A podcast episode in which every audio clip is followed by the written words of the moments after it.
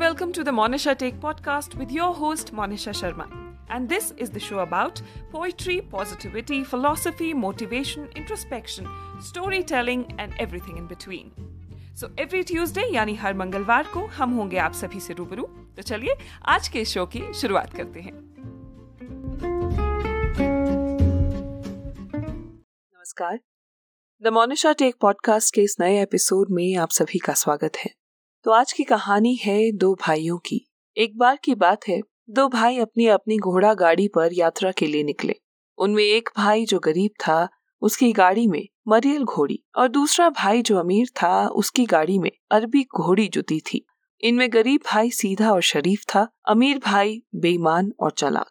चलते चलते रात हो गई तो वे एक जगह पर आराम करने के लिए रुक गए। रात को गरीब भाई की घोड़ी ने एक बच्चे को जन्म दिया। बच्चा लुढ़क कर अमीर भाई की बग्गी के नीचे चला गया। सुबह हुई तो अमीर भाई ने बच्चे को गाड़ी के नीचे पाया। अमीर भाई ने अपने गरीब भाई को जगाकर कहा, उठ भाई, देख, रात को मेरी गाड़ी ने एक बच्चा दिया है।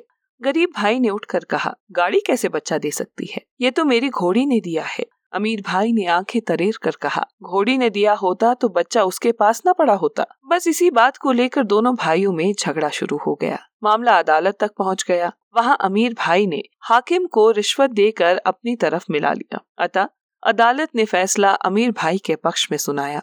गरीब भाई को दुख तो हुआ, पर वह चुप नहीं बैठा। आखिर में मामला बादशाह के सामने पहुँचा।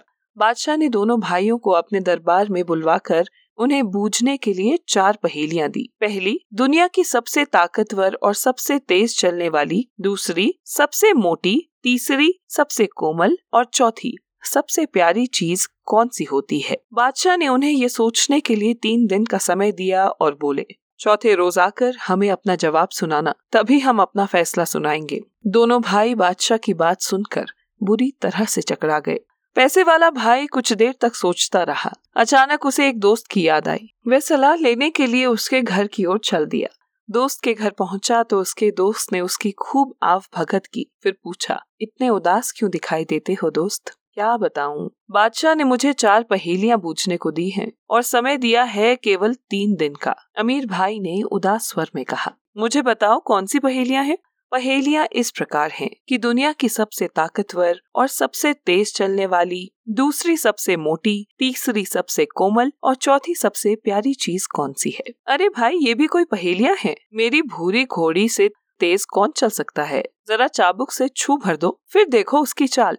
सबसे मोटा मेरा सुअर है, जिसे मैं दो साल से पाल रहा हूँ। वह अभी से इतना मोटा हो गया है कि अपने पैरों पर खड़ा भी नहीं हो पाता। सबसे कोमल है पैरों का बिछौना। उससे अधिक कोमल किसी चीज़ की कल्पना भी नहीं की जा सकती है। और सबसे प्यारा है मेरा पोता पप्पू।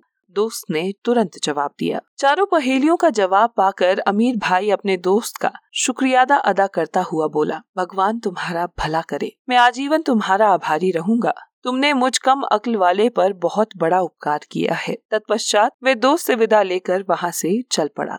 उधर गरीब भाई रोता हुआ अपने घर पहुँचा। दरवाजे पर ही उसकी सात साल की बेटी उसे मिल गई। उसके परिवार के नाम पर बस वही एक लड़की थी। सात साल की बेटी ने पिता को रोते देखा तो पूछे बिना रह न सकी। पिताजी, आप क्यों रो रहे हैं? रो नहीं तो और क्या करूँ बेटी? बादशाह ने मुझे चार पहेलियाँ बूझने को दी हैं। मैं ज़िंदगी भर उनको नहीं बुझा पाऊँगा। मुझे बताइए कौन कौन सी पहेलियाँ हैं? गरीब भाई ने चारों पहेलियाँ बता दी। बेटी ने जवाब देने में एक पल भी बर्बाद नहीं किया। वह बोली, पिताजी आप बादशाह के पास जाइए और उनसे कहिए कि सब चीज़ों में सबसे ज़्यादा ताकतवर और तेज हवा है। सबसे मोटी चीज़ धरती है। सबसे कोमल हाथ है। क्योंकि आदमी जितना भी नर्म से नर्म बिस्तर पर लेट जाए, फिर भी वह अपना हाथ ही अपने सर के नीचे रखता है। और दुनिया की सबसे प्यारी चीज़ है नींद।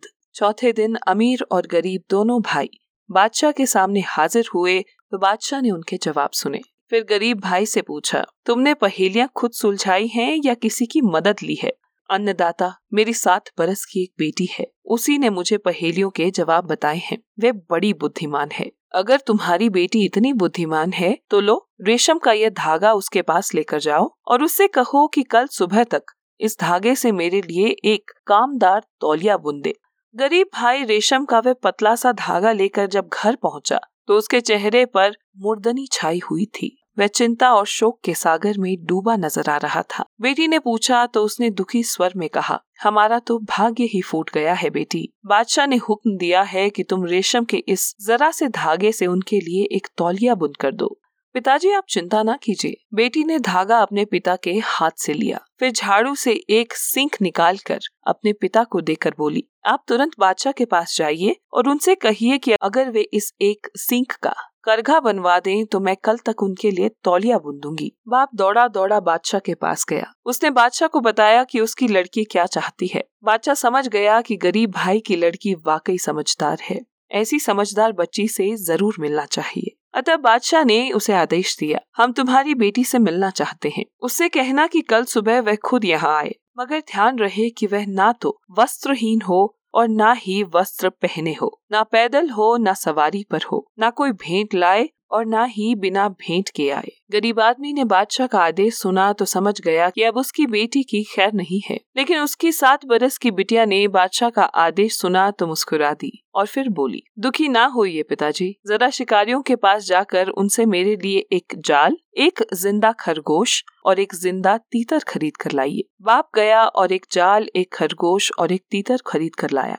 अगले दिन मुँह अंधेरे। गरीब भाई की सात बरस की बच्ची ने मछली पकड़ने का जाला शरीर पर लपेट लिया। फिर तीतर हाथ में पकड़ा और खरगोश की पीठ पर सवार होकर बादशाह के महल की ओर चल पड़ी। बादशाह उसे महल के फाटक पर ही मिल गया। लड़की ने उसे झुककर सलाम किया और बोली, बादशाह सलामत, मैं आपके लिए यह भेंट लाई हूँ। इतना कहकर उसने तीतर बादशाह की तरफ़ बढ़ाया। मगर इससे पहले कि बादशाह तीतर को थाम पाते, तीतर फुर से उड़ गया। बादशाह खुश होकर बोला, मैंने जैसा हुक्म दिया था, तुमने हु बहू वैसा ही कर दिखाया। अब मुझे बताओ कि तुम्हारा बाप तो बहुत गरीब है, फिर तुम लोग अपना पेट कैसे पालते हो? मेरा बाप सूखी ज़मीन पर मछलियाँ पकड़ता है। उन्हें अपने पल्ले में भर कर मैं घर में लाती हूँ और फिर उसका शोरबा बनाती हूँ।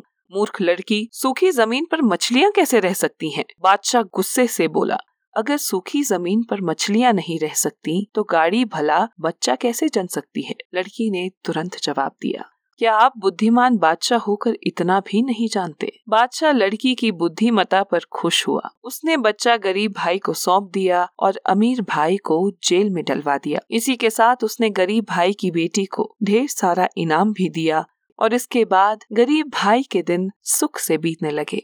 तो ये थी आप सभी के लिए आज की कहानी। उम्मीद करती हूँ कि ये कहानी आप सभी को पसंद आई होगी। आज का ये एपिसोड पसंद आया हो तो इसे शेयर करना मत भूलिएगा। इसी तरह की और कहानियों के लिए आप मेरे पॉडकास्ट द मोनिशा टेक को स्पॉटिफाई और गाना ऐप पर सब्सक्राइब और फॉलो कर सकते हैं। धन्यवाद।